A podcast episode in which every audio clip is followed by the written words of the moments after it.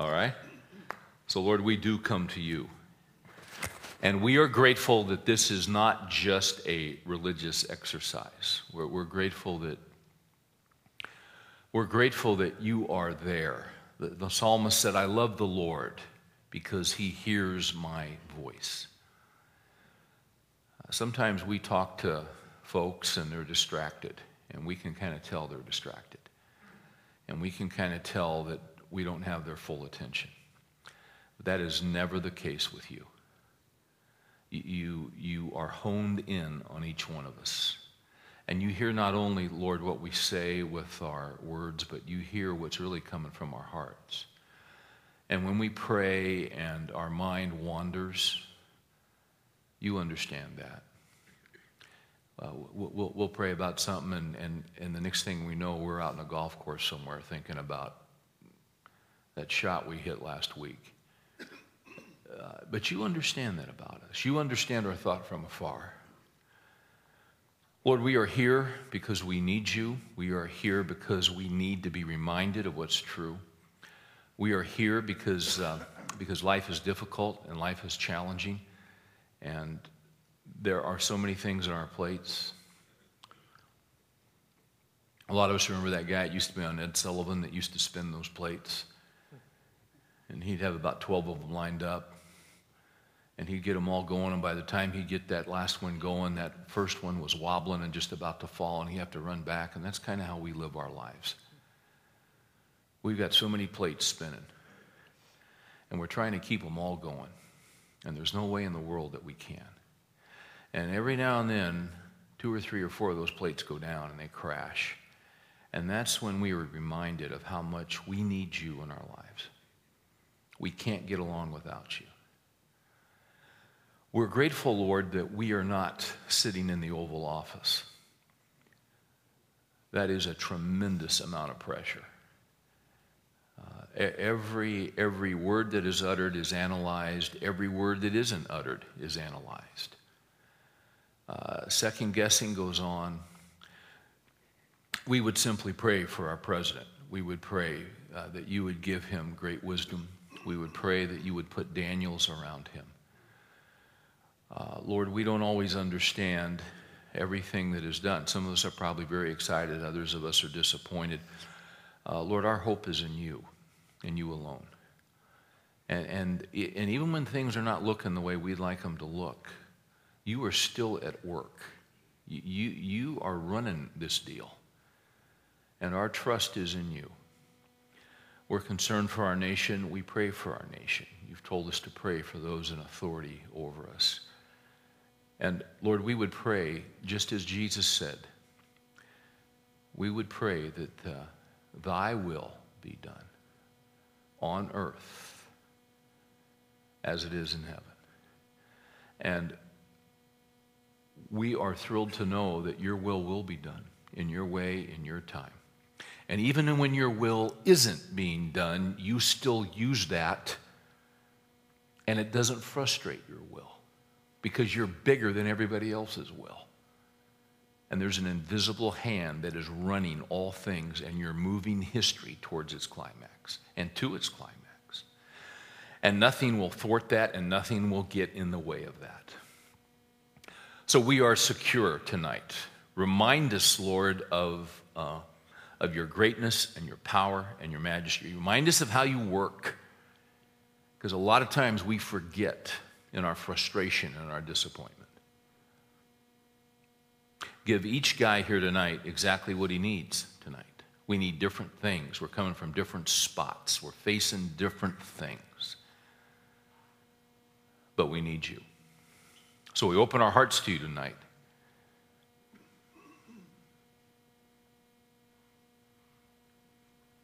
Take down the barriers, Lord, that might, uh, not, that might be there from hearing you. Otherwise, uh, if they're there, this is a futile effort.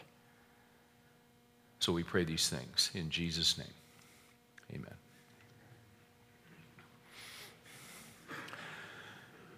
Amen. it, it was Thomas Watson the preacher of about 300 years ago, who made the statement that some men are shooting stars and some men are fixed stars. We were driving to California, oh, a year and a half ago. And as we were somewhere in northern Arizona, and it was right at twilight, right at dusk, suddenly this gigantic ball came, fireball came flashing across the sky. It, it, it, was close. Uh, it just, just lit everything up. It was almost as though you could reach out and touch it. Uh, it, it only was visible for two or three seconds, and then it just exploded. What, what, what, um, what a show. Um, people literally pulled over on the side just to get their senses about them. It, it was so staggering in its scope. Um, some, some men live their lives like that. Uh, some men, Watson said, are shooting stars. They, they make a big splash in life and they go uh, shooting across the horizon, and everybody notices them. And there is tremendous energy to their lives, and there is tremendous speed to their lives. Um, but so often, men like that, their lives in, end up in, in just a, a, huge explosion. Um, you see men like that in the scriptures.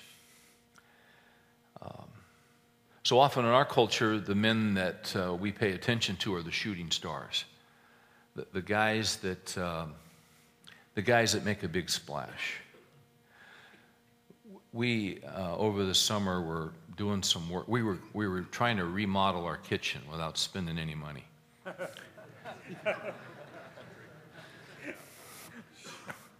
and it didn't work.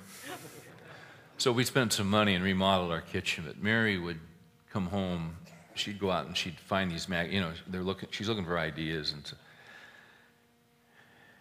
so one night I'm looking at this Architectural Digest magazine because on the cover is this ranch that Ted Turner has, which is the largest ranch in America in New Mexico and it said Ted Turner's Ranch, decorated by Jane Fonda.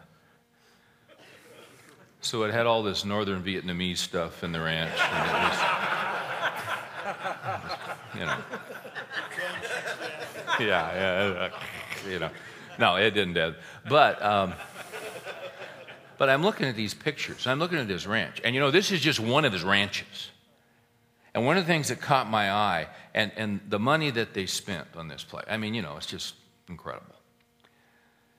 But uh, one of the things the article said was that uh, after talking about the money they spent, and you see all these pictures, I mean, it's just millions upon millions upon millions. And one of the phrases was, since Ted is only here several days a year. And I thought, what?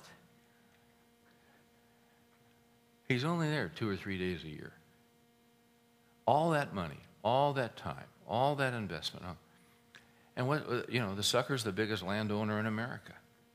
Because why is he only, well, because he's got this and he's got this and he's got this house and he's got this ranch and he's got this. And everybody knows about Ted Turner.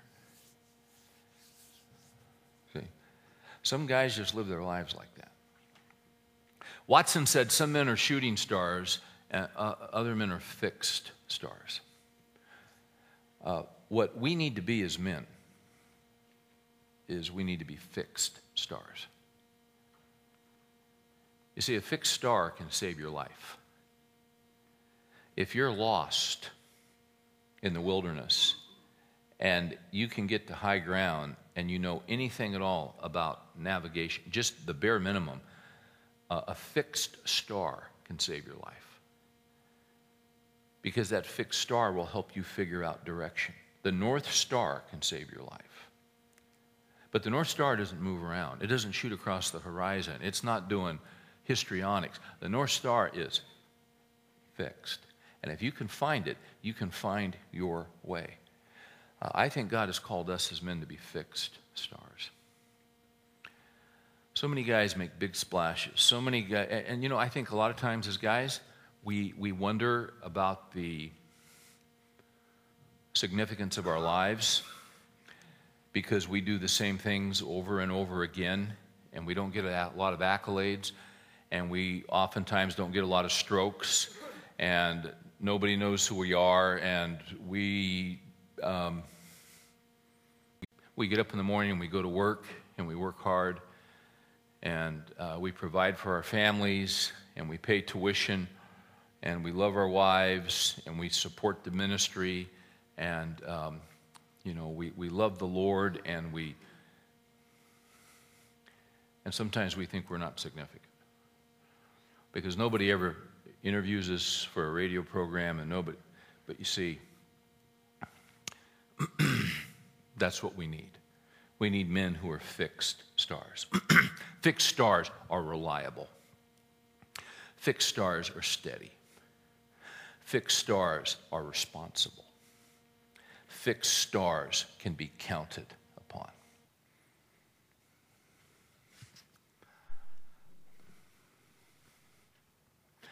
I, I hesitate to tell you this, but I'm, I'm going to go ahead and mention this to you. Um, but I got to kind of, how do I say this without? Uh, Lou, when we do the tape on this, I want you to edit this out. Can you do that? Paul was a fixed star. He was one of the greatest of the stars. Uh, the, I, I, said last week that if there was a list, and every once in a while you'll hear about the top 100 leaders. I, I th- was it time that about, what, five, six, seven, eight years ago, they did a list of the top 100 leaders in history, and Jesus wasn't on it? Well, that's what you'd expect from those guys. You know, Mao Zedong is on it, and Che Guevara, and, you know, Jerry Garcia. you know, that's what you would expect.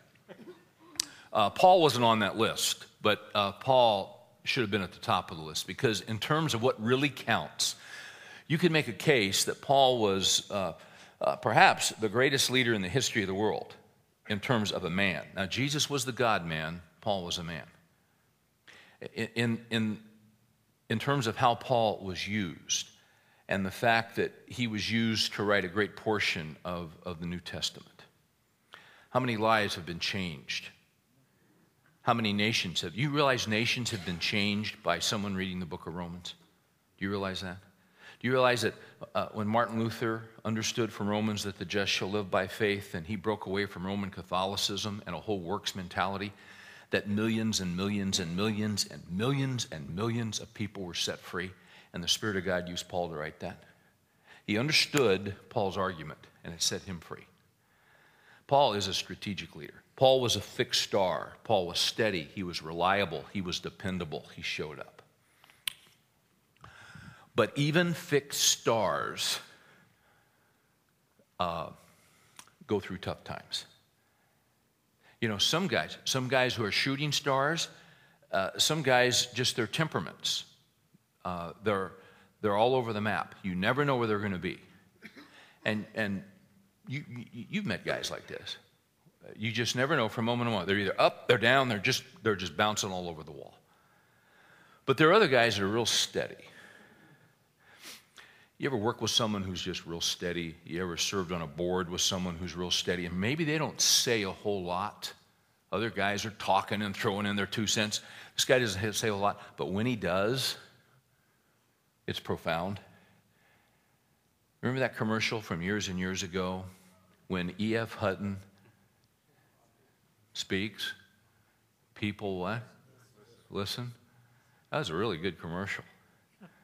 You know, What's he going to say? You know? Uh, there's a lot to be said for being steady, there's a lot to be said for being fixed. But even someone like Paul, there were times when he got hammered, and there were times when he took a shot. Uh, some of you guys played ball, uh, you played some football uh, coming up. What was, what, what was the uh, what, what was the greatest shot you ever took? What, what was the hardest you ever got hit? I had a kid hit me that weighed 165 pounds. That's all. I, I mean, I, I, remember playing. I remember playing against a guy that was 330. And he never hit me as hard as this kid did, weighed 165. This kid absolutely obliterated me. I never, he, he absolutely blindsided me on a kickoff. And uh, actually, it was a girl. No, it was. he, he just absolutely floored me. Never saw him coming. Uh, that happens sometimes to, to stable, steady leaders. It happens. And it happened to Paul in Macedonia. Now, we're going through Second Corinthians and we're snapshotting certain things, not hitting every verse because we're looking to get into this guy's life. Second Corinthians chapter 7.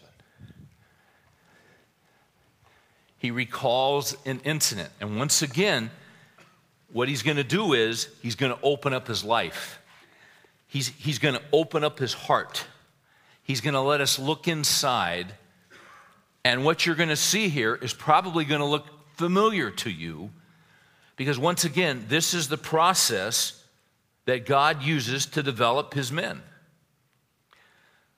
2 Corinthians 7 5. For even when we came into Macedonia, our flesh had no rest, but we were afflicted on every side, conflicts without, fears within.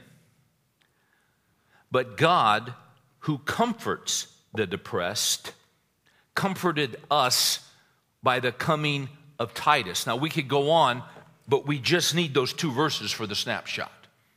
We just need those two verses, once again, to look inside Paul and see what's going on inside this guy's life. This great leader, this great fixed star.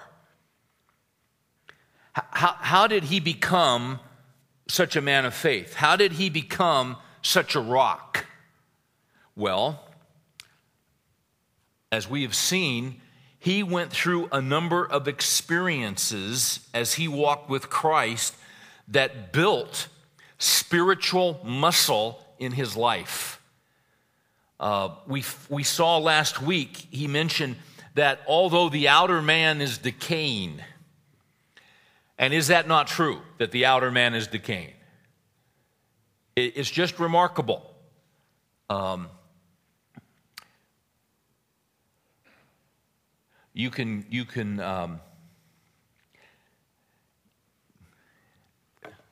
I, I don't know. When, when was the first time you ever pulled a hamstring? What were you, six or seven? No, you don't pull hamstrings at six or seven. But you get to about 26, 27, you'll pull a hamstring. You know, you'll be working out and.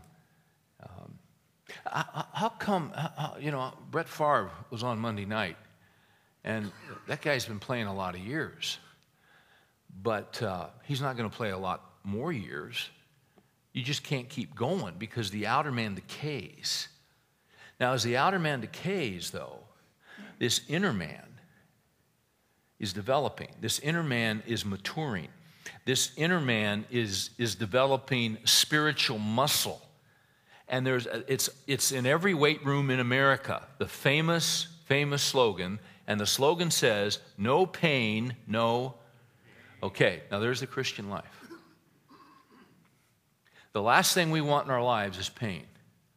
But if there is no pain in life, there is going to be no gain. There is going to be no maturing. There is going to no there's can I say this? You're not going to become a fixed star through an easy life. It comes through pain and heartache and difficulty. Now, that's not a perpetual thing. God is gracious and gives us seasons where, uh, where we're kind of running on all cylinders and the favor of God is on our lives. But there are chapters that He will take us into where there will be acute difficulty and hardship. Why? Because He wants to take us to the next level. And He wants to get us ready for what He has for us to do down the road. He's always overseeing what comes into our lives. So here's, here's Paul. And listen, Paul's already been through all kinds of stuff. But now he, he's, he's reminding them of something else that happened to him. When we came into Macedonia, our flesh had no rest. Have you ever felt like that? You just couldn't catch a break. This guy was utterly fatigued. He was emotionally fatigued, he was physically fatigued, he was spiritually fatigued. Um, this guy was running on fumes. What does he say? Our flesh had no rest. Uh, he was absolutely overwhelmed. He was overloaded. He was overworked. He was overly tired. His flesh had no rest. He couldn't catch a break. That's where he was. And this happened when, when he was in Macedonia. And then he says this uh, We were afflicted on every side. Now, he said that last week in the passage that we were in. In every area of his life, there was something that was out of whack. In every area of his life, there was a pressure. In every area of his life, there was some kind of hardship that he was facing. Uh, why is that? That's because God was working different muscles in his life spiritually. Uh, you go down here to 24 hour fitness, and there are guys, and they're working through a program. And what they are doing is they are purposefully putting hardship and strain on different muscles in their body in order to do what? In, in order to gain. So, on purpose, they, they pay a fee to go down there. They pay, they write them a check so they can go down and suffer. See, we look at this and say, this is nuts. It's not nuts. We, we do it in life. We, we, we will sign up for hardship because we know that there is a reward. So you will take on a project because you know there's a reward and you will work very, very hard. Um, you perhaps went to graduate school and others were working and making good money, and you went ahead and bit the bullet and you're, you're living on Campbell's soup. But you knew there'd be a reward. Um, this is what happens in the spiritual realm. He was afflicted on every side. He, his muscles were being worked. He was being stressed and strained. Then he goes on. I, th- th- this, is, this, this guy is very honest. Very honest. He's going to he's gonna describe it in a little more detail. We were, we were afflicted on every side, conflicts without, fears within. He's being, being uh, really honest here. Really honest. You know, um, you can't be this honest with everybody. Paul was having to do this because he was being um, attacked. Part of the conflicts without, did you see that phrase? Conflicts without? Is that what he says? Yeah. Uh, fears within. Well, part of the conflict that was without, that was outside of him, what was going on at this church in Corinth. These, these people were a pain. Uh, he was being attacked, his authority was being attacked. They were saying this guy wasn't a real apostle. You know, he wasn't one of the 12. I mean, he says Jesus appeared to him later. I mean, but who knows? I mean, they were coming after this guy. They were questioning his authority. They were saying he was in it for the money. They, they were attacking him personally. So even in this church, there were conflicts without. Conflict. And, and you know, every leader faces conflict. Nobody likes conflict, nobody enjoys conflict. So, what do you do as a leader when conflicts come? And conflicts will come. What did James say? James said, Count it all joy, my brethren, when you encounter various trials. James didn't say, Count it all joy if you encounter various trials. He said, Count it all joy when you encounter various trials. Uh, conflict is normal in life, but we don't like conflict. Nobody enjoys conflict. What we'd like to have is that we'd like to have uh, peace and we'd like to have uh, civility and we'd like to have understanding.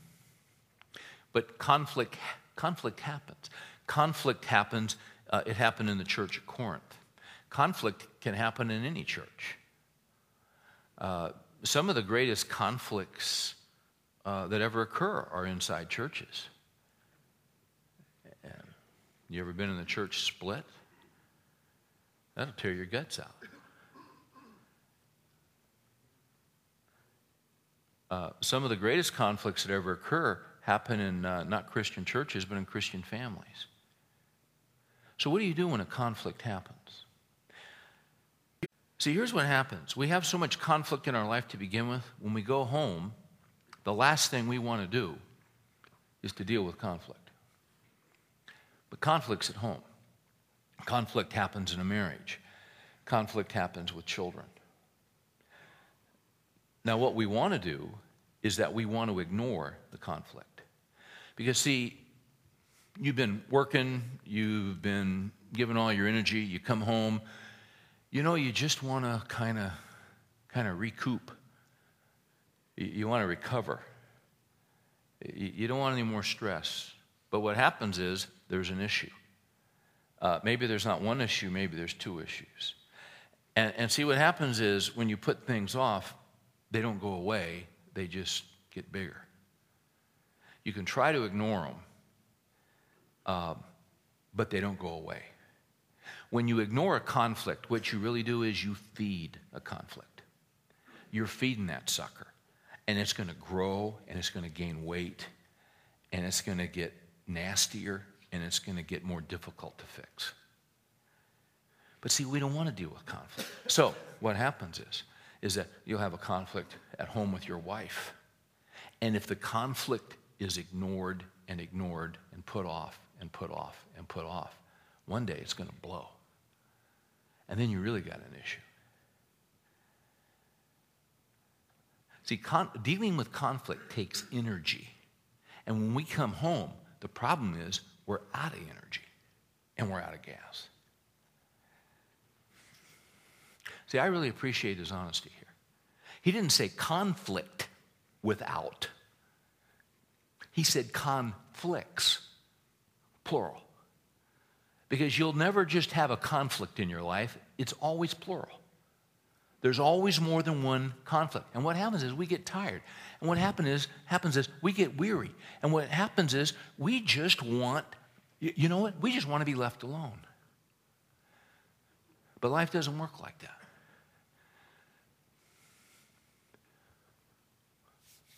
See, it takes energy to work through a conflict, it takes energy to talk about a conflict. Now, sometimes, sometimes, let's just be real practical. In your, in your home, in your marriage, you got a conflict. So, what do you do? Well, that conflict has got to be addressed. Now, even there, you need wisdom on when to address that conflict. It could be that right when something occurs, could be that's not the, that, that's not the best time to deal with that conflict because everybody's exhausted. But you know what? You can't put it off for weeks and weeks. It might have to be dealt with the next day, or you take your wife out that weekend, or, but you got, you, you've got to talk about the conflict. Because when we don't, what happens is the enemy gets a wedge in between us. And then what he starts doing is that, that wedge, there's a crack, and then, and then it, it, that, it turns into a fissure, and it gets wider and wider and wider and wider and wider. And you got two people living under the same roof that are miles apart. Same thing with a kid. Same thing with a worker. what I'm saying is, what I'm saying is, our natural tendency is to avoid dealing with conflict. And that never works. So, what do you do? Um, and what do you do when you've tried to deal with it and you're at a, you're at a checkmate? You know, I think there are times when what we have to do is we have to ask God to give us a breakthrough. Everybody knows Bruce Wilkinson for his Prayer Jabez book. But in my opinion, that's not his best book.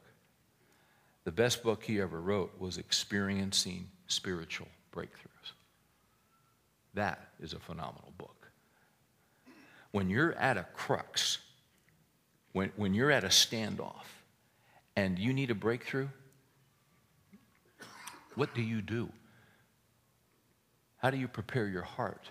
How does, and, and see, really, what has to happen is sometimes there's such conflict and there's such disagreement and there's such strife and there's such a history of, of um, bad feelings and lack of trust and all these things. What has to happen is that is, is for that conflict, for that logjam to be broken. Um, what you need is for God to providentially manufacture a setting where both of you can communicate heart to heart. And only God can do that.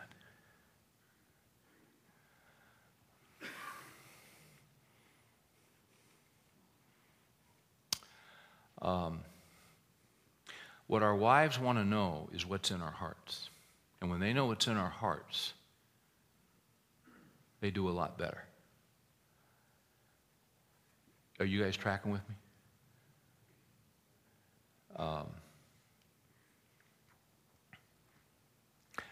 the best marriages are marriages. Let me back up. Marriages improve and conflicts are resolved when we wrap our hearts in glad wrap instead of Reynolds wrap. This is a deep theological truth. Right now follow me here. Let's say that at 2:30 in the morning, we've had some people over and, you know, had a good time, go to bed. 2.30 in the morning 3 o'clock i wake up and i hear this voice this still small voice speaking to me. That says guacamole. Guacamole. Familiar with guacamole? My, my wife makes tremendous guacamole and see i happen to know that there's some of that guacamole left over in that refrigerator now i'm not sure where this voice is coming from but 2:33 in the morning, I hear this voice, guacamole. So I heed the voice. Yea, verily, I obey the voice. so I quietly slip out of bed. I make my way into the kitchen. I'm half out. I can't even see where I'm going. All I want is just one finger of guacamole. That's all I want. I make my way in. I open the refrigerator door. The lights dim. I'm just looking for the guacamole. I know it's in there. Now, if that stuff that Mary put away from that dinner party is wrapped in aluminum foil, I got a problem. And let's say it's wrapped in aluminum. There's four or five dishes in there. I pull the first one out, peaches. I don't want peaches. I want guacamole. I've got to put it back. Oh, Open. Celery. I don't want celery. I'm starting to get a little upset now. And see, I, don't, I really don't want to wake up I just want one finger of the guacamole.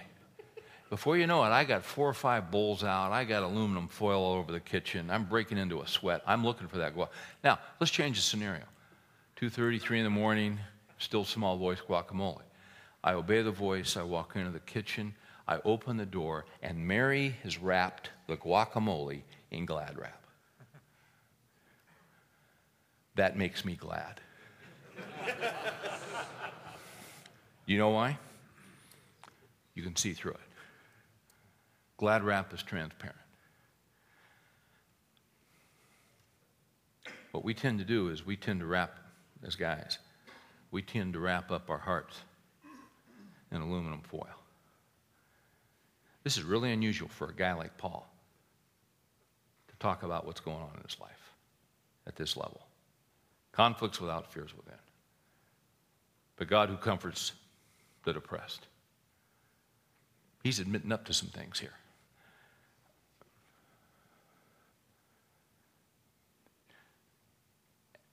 And when you've got a stalemate, you need a breakthrough. And, and, the thing that you pray for is that God would custom design a time where the two of you, in God's way, in God's time, on God's schedule, where the two of you could sit down and actually communicate in such a way that she would know what is in your heart and you would know what's in hers. So only God can pull that off. But conflict has got to be dealt with. Conflict cannot be ignored. He, he says another thing here. Um, see, see, if conflict is ignored, uh, well, let me put it this way you cannot continue to ignore it. It will make an appearance. And when it does, and when it explodes, you will have wished that you had dealt with it a long time ago. Um, he mentions conflicts without, and then he says this fears within. Sometimes um, we look at guys that are leaders and strong leaders, and we think that they just, you know, keep cranking and keep going. And you know what's interesting? Every guy in this room has fears. We have different kinds of fears, but we all have fears. There are fears that you have, there are fears that I have. And you know, the enemy knows about our fears. Um, I mentioned to you last week Martyn Lloyd-Jones, I think, the great preacher of Westminster Chapel in London. He died in 1981. Before uh, he went into ministry, he was a medical doctor, a brilliant young medical doctor. His powers of diagnosis were so strong and so acute that he stood head and shoulders above all of his classmates. He had been hand chosen to be the next physician to the Queen of England. And then at the age of 27, he was called into ministry. And he left London and went to a, a small little coal mining town in Wales where he served for 12, 13, 14 years and uh, preached and studied the scriptures. Um, when he was at Westminster Chapel, he did a series on Ephesians that I, I don't remember the exact number of years. I, I think, I, I, if I'm not mistaken, he was seven years teaching the book of Ephesians. And I have six volumes that have been published on those sermons. The volumes on Ephesians 6, I think it's beginning with verse 10 down through 18 on spiritual warfare. What are those, eight verses? That one volume by itself, he has a volume that thick on eight verses in Ephesians, where it says, Be strong in the Lord and in the strength of his might, put on the full armor of God that you may be able to withstand the strategies of the devil. Um, I think there are times when the enemy particularly comes after us. And I don't know if I said this last week, but uh, I had a friend send me an email, and he was talking about four or five different guys and, that were going through things. And he said, This seems to be a time of acute spiritual attack in the lives of a number of men. A lot of guys who are walking with Christ seem to be under attack right now. I don't know why that is, but it just seems to be the case. Um, you know, fear is an interesting thing because uh, fear. Um, are you guys following me at all? I, am just wondering because you know when, when you really step back and you look at fear uh, there are some things to be afraid of. We have an enemy who is very, very real and who is very, very powerful. And here's the deal when a man gets serious about following Christ, the enemy then gets serious about you. Now, when a guy's not serious, when a guy is just sort of a token Christian, uh, and you know what I mean. You're kind of half in, you're kind of half out. You're just kind of, you know. You wake up in the morning and and uh, on Sunday morning, your wife says, "Honey, let's, you know, are we going to go to church?" See, instead of you saying, "I'm going to get the kids up and we're going to go to church," your wife's got to get you up, and uh, you're not sure you want to go, and it's just, you know, that's not real good. You following me here? Especially you're a father, you got kids at home Sunday morning. You know what? Get your butt out of that bed and get up and get those kids. And don't wait for your wife to say, you get them ready. You get, you get those kids and you lead them to church. That's your job. That's what you're supposed to do. Um, maybe your dad didn't do that. Well, that's what you're supposed to do. It doesn't come from mom, it comes from you. Um, you know, fear is an interesting thing. When, when we start getting serious about following Christ, He's going to try all these different strategies to bring us down. And different things work with different guys, and different things don't work with different guys uh, because we're all different. See, we're all white. We all have different temperaments. That's why there are different positions in football. There are certain positions in football where uh, you need guys who have no fear, guys that don't know the meaning of fear. Um, if, if you look, any of you guys, when you played ball, any of you guys at all, any of you guys in here were linebackers? I'm just curious. Anybody? Some of you guys are linebackers. You just love to hit. I have a theory about linebackers. If you look deep into a linebacker's eyes, you'll see the word tilt. Most linebackers are nuts. They'll hit anything. Some of you know my brother Jeff. My brother Jeff was a linebacker. Jeff can't even walk today, hardly, because he's had so many knee operations. When Jeff was little, we'd say, Jeff, go hit that truck. Boom, he'd hit it. I mean, he was nuts. He, he, I mean, he just didn't know fear. Now, if you're a linebacker, you, you don't deal with a lot of fear, otherwise, you'd never play linebacker. There's a difference temperamentally between a linebacker and a wide receiver. A lot of wide receivers, you know, they want to run a post and make the big play, but there are a lot of, there, it ever frustrate you to watch football and see a guy and, and he's cutting across the field and they throw him a pass and he's wide open and it hits him right here and the sucker drops it? Eh, he knows that linebacker's coming. He knows Roy Williams is coming. He knows Ronnie Lott is coming. Now, you know, here's the thing Ronnie Lott's going to hit you one way or the other. So why not just catch the ball? Just look it in and catch it and get creamed. But at least you caught it. But but every once in a while you'll see a guy, you know, and he's all got his, you know, and he's all prancing and doing stuff, and he goes across and he goes up to catch it, and the sucker drops it, and he gets obliterated. And John Madden will say, ah, yeah, he heard the footsteps. Well, see, that guy, what's that guy dealing with? He's dealing with fear. Now, that can happen in the spiritual realm. Paul says, conflicts without, fears within. Let me ask you something. What is it that guys fear? Uh, generally speaking, I think women fear being used. I think men fear failure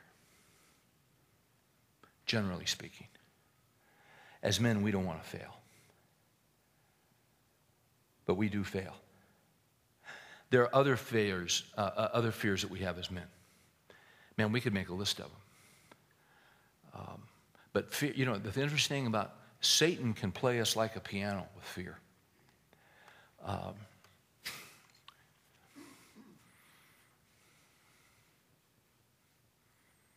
What are some of the fears guys deal with? Just throw some out to me. Right, temptation and fear that you'll succumb. What's another fear? Huh? Fear of making mistakes. Sure, and we know we're going to make them. What? Death of a child. Yeah. Fear of rejection. What else? Fear that your life is not going to matter. Fear that your life is not going to matter. It's not going to count. Yeah. What else? You guys have any financial goals? You ever, you ever have a fear you won't reach them? You ever have a fear that you'll wind up in a rest home with no money and your kids having to take care of you? And you ever think about that? Well, if you don't, they'll, they'll run commercials to make you fear it. you see? Fear is everywhere. See? And, and what can happen is, and, and, and see, this is really interesting because I want you to notice one more time here. Paul's description because there is a time in our life when fear can get us when it normally can't get us. Go back on five.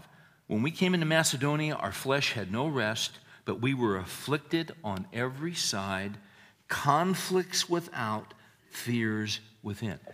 Uh, here's what I'm saying I think where Paul was at this time in his life, Paul was depleted.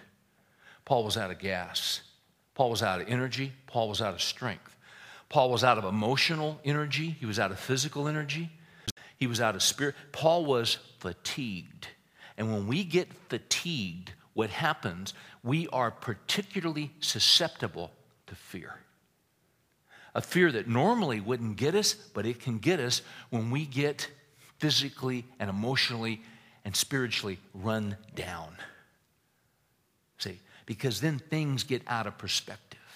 And what the enemy can do, he can, he can plant a fear, and all of a sudden, you don't have any reserves, and you can just take off on this fear.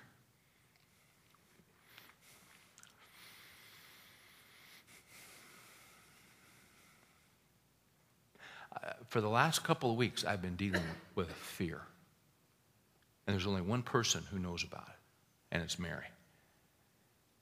We were, uh, we went out to eat the other night, and, and uh, right in the middle of our meal, she looked at me, and she put her fork down, and she said, What's wrong with you? And I said, Nothing. Because, like Paul, I want to open my life and share my life. I didn't have my heart in aluminum foil. I w- my whole body was wrapped in it. I said, Nothing, I'm fine. She said, You're not fine. There's something going on. What's going on with you? I said, I'm all right. She says, You're not all right. Does it not tick you off when they know you so well and you can't hide it? You're trying to be calm, you're trying to be cool, you're just trying to keep going, and they read you like a book. And they know, and they're not gonna, they're not, they're not going to back off until you tell them because they care, because they love you. And, and so I, so I, I started, I, give, I, gave her, I gave her a little bit. She said, Well, that's not all of it. I said, It's most of it. She said, Yeah, but there's more. I said, Yeah, but I don't want to go into it. She said, Well, you've been this way for two, two weeks, Steve. And I said, Well, I know. She says, So, what is it that's really down deep that's causing so much anxiety? And it wasn't until I told her that I got through it. Isn't that interesting? Because what she was able to do. So then I told her, I'm not telling you.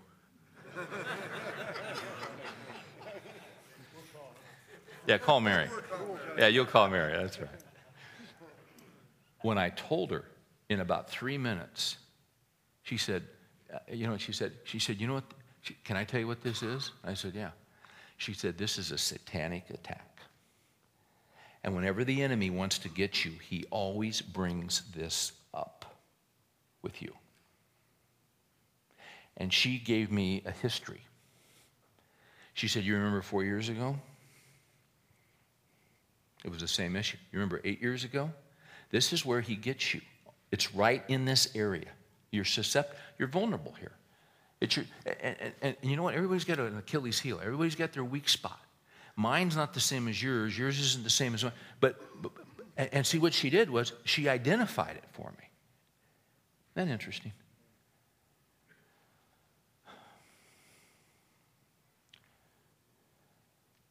See, this is why we can't live the Christian life alone.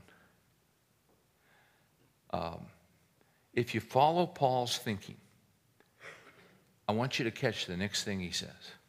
Because, see, when we have conflicts without, when we're afflicted on every side, when we have fears within, when, uh, when our flesh has no rest, you know what's going to happen to you?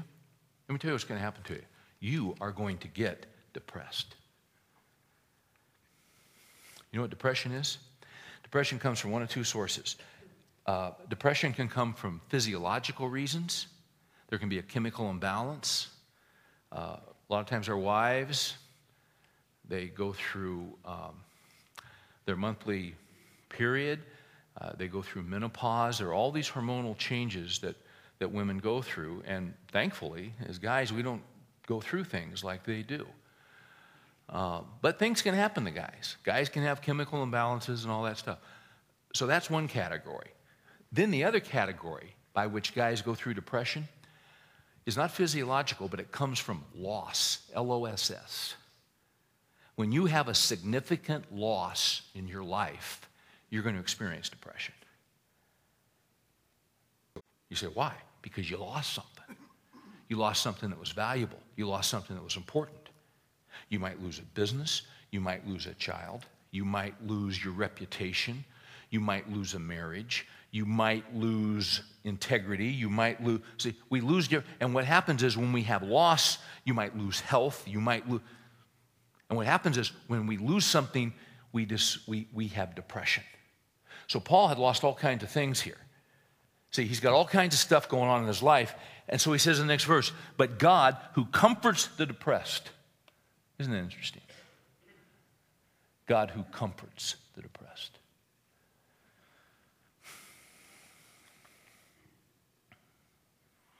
Now, the question is there are two questions here. Um, why do we get depressed? Because, because things happen to us and we lose things. We lose things in life that are important to us. You've been laid off from a job, you're going to go through some depression. You say, Well, I've never been through depression. Then you haven't lost much in your life. You lost a spouse as your wife died. Some of you guys in here, you've had, uh, your wife has passed away. You went through incredible depression and you couldn't get over it. That's because you don't put yourself in a spiritual microwave and push 20 minutes and come out of it. You can't get over depression just like that. See, those are chapters that God takes us through. And it takes time to heal up. Most depressions, and this is even studies done among people that are not believers. Most people who go through depressions from some kind of loss come out of them in two, and two, in two to two and a half years. It's as though there's, a, there's a, a healing time that we have to go through. But Paul, see, he says, God who comforts the depressed. Why do we get depressed? Because there's loss in our life.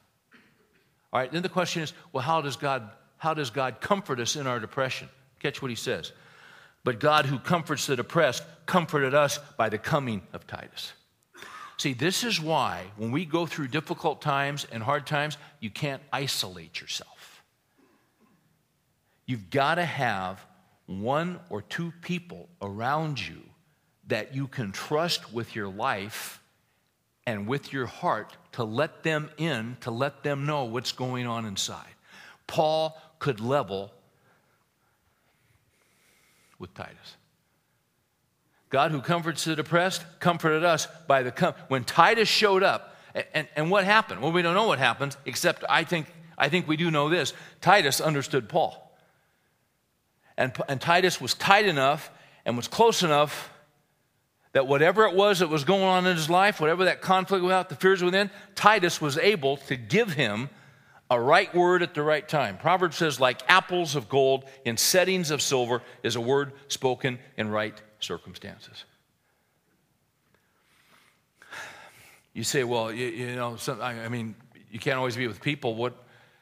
And that's true. Sometimes you can't. Sometimes you're isolated. Uh, Chuck Colson, in his book, The Good Life, tremendous book, his newest book, tells the story of a woman named Nien Cheng, who uh, was a high ranking woman in China in the 50s. Her husband was a diplomat. When the Mao revolutionaries um, really hit full steam at a certain point, they broke into her home they separated her from her daughter. Her husband had just died of cancer, and um, uh, they believed that she was not committed to, to, to the communist position. And so they put her in a camp and tried to reorient her, and she resisted and she resisted and she resisted. Uh, they tore her away from her daughter, and ultimately they put her into solitary confinement in an attempt to break her down. And she was all by herself. She was depressed. She just lost her husband. She hadn't seen her daughter. She didn't even know if her daughter was alive. And as she was in solitary confinement and just about to lose all hope and to lose um, all faith in God, Colson writes this During her imprisonment, when the leadenness of her days exerted its full weight, she often sat on her bed longing for her daughter. At times, she felt as if she couldn't breathe. Her stomach was so often in her throat that her appetite failed. At one point, she almost starved to death from grief. Then she found an unexpected companion. Late one afternoon, she looked up to her cell's iron barred window where she saw a tiny spider no bigger than a dime. It crawled to the top of one iron bar. There, the spider paused, then swung out on its own silken thread to the closest bar. With the two ends of the silken thread secure, the spider became a tightrope walker, making its way back up the thread to its original starting position. It then leapt out across the chasm again this time landing a little lower on the neighboring bar. Back the spider crawled to its launch point, out it swung once more. After framing the outer dimension of its new web, the spider began plying the intricacies of its gossamer weave. The spaces it left between threads were amazingly uniform, the whole of the web perfectly symmetrical. When its web was complete, the spider crawled to the center where it waited vigilantly.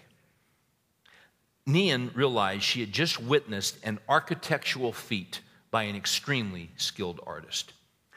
She wondered at the size of the spider's brain. Had the spider acted purely on instinct? What did instinct mean exactly? Had the spider come by its skill through evolution, or had God endowed the spider with its gifts? As she wondered about the origins of the spider's gifts, she found its web building virtuosity had a tonic effect on her spirits. She found the spider's web extraordinary, uplifting, and beautiful. And then he goes on and says, when the interrogation started that afternoon and the loudspeakers began to blare, she would look at that web and she saw the perfect symmetry of the design. She saw that it was an amazing engineering feat. And she was reminded by that little spider that indeed there was a God, contrary to what the loudspeaker was saying. And you know what it did? That little spider ministered to her. And that little spider in that solitary cell comforted her in her depression. Do we get depressed? Yeah. Does God know we get depressed? Yeah. Does God know how to encourage us in our depression? Yeah. Does He know how to let us know that He's there? Yeah. Have you already given me five minutes, Lou? Okay.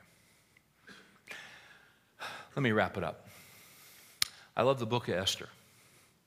If you're familiar with that book, it's an astonishing book because God is all over that book.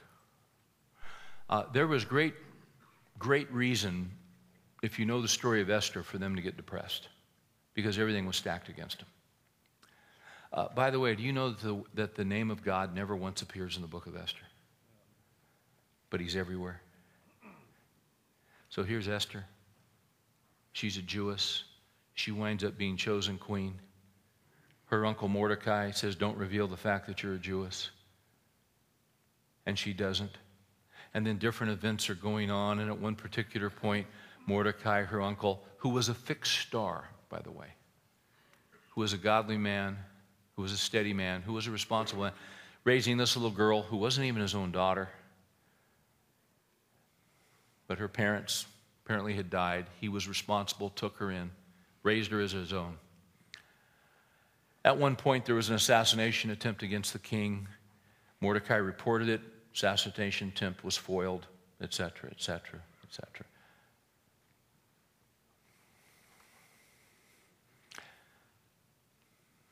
There was a man named Haman who was a close associate of the king. Uh, through some interaction with Mordecai, he hated Mordecai, hated, hated Mordecai's guts. Mordecai was a Jew. Not only did he hate Mordecai, he hated all the Jews. And this man, with all this power and all the authority and the ear of the king, decided at a certain point that he was going to get rid of Mordecai and get rid of the Jews, and he actually built gallows to hang Mordecai on.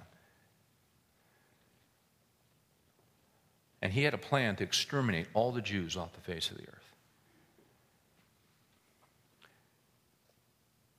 And it was on a particular night that the king couldn't sleep. This plan was about to be hatched. The king couldn't sleep. Uh, the king didn't have a VCR, he didn't have TiVo. So he called for the books. And they brought in the books and they started reading to the king. And they read through the Chronicles and they read uh, about Mordecai when there was an assassination attempt and it was foiled because, and he goes, that's it. He goes, what did we ever do for Mordecai? Now you got to understand, Mordecai is going to be dead the next morning if Haman's plan is put into practice. What did we ever do for this? Isn't this amazing how chance works? Now, if you were Mordecai and you knew what was going on, you would have good reason to be depressed. But you see, there's this invisible hand. And he can't sleep, and as they're reading to him, and he goes, he "Yes, Mordecai goes, he goes, hey, what did we ever do for Mordecai? Did we ever reward that guy? King, we didn't do anything. Well, well we got to do something for him. And he's saying, well, what do we do for this guy? What, what could I do? I mean, that guy saved my life. And just then, Haman shows up. Early in the morning, he's showing up for work early because, you know, he's trying to get ahead and be successful. And he walks in early to the king's presence, and the king says, Haman, he goes, Hey, let me ask you something. If I wanted to honor somebody and I appreciated their service and all the work that they did, and I really wanted to do something for them that would be extraordinary, what should I do for them? Haman thinking, Who else would he want to honor except me? Obviously, he wants to honor me. Haman says, Well, what I would do is that I would get a white horse and I'd put him on the back of the horse and I'd have him paraded through the city and have everybody bow and do homage to this guy. And he said, That is a great idea. Go get a horse and put Mordecai on the horse and you lead him through the city. Is that great or what? Is that great or what? Do we get depressed? Yeah.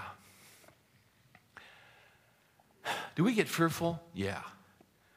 So last week, when I was, I went in and got my volume on Martyn Lloyd-Jones, on his thick book, on all the sermons, on what? Eight verses?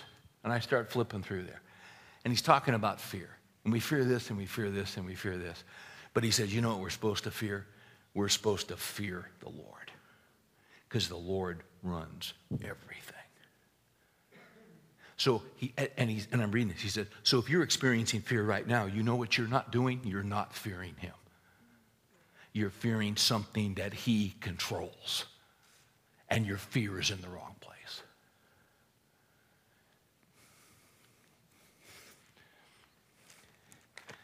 When all else fails, read the directions.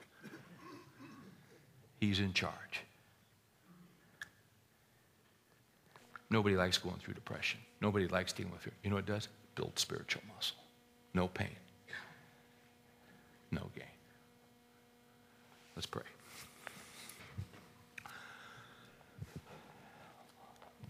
We don't like being in these spots, Lord. They're, they're, just, they're just not fun, they're not comfortable, but they're necessary. None of us suffer randomly, never, none of us suffer just to suffer. You always have a purpose. There's always a reason. We may not know that reason, oftentimes we don't know. But we do know this it's the process by which you turn us into your men, it's the process by which you build spiritual muscle. And for the guys here tonight, Lord, that might be dealing with some depression, that might be dealing with some fear, may we put our fear in the right place. What is it that we are afraid of? Psalm 27, he said, The Lord is the defense of my life. Whom shall I fear? Are we afraid of someone that can, we think, affect our career or affect our future? They are nothing. They are Haman in your sight. And providentially, you will tie them in the knots as you tied him into knots. You take care of your people. Help us tonight, Lord, to fix our eyes on Jesus and his greatness. We ask in his name.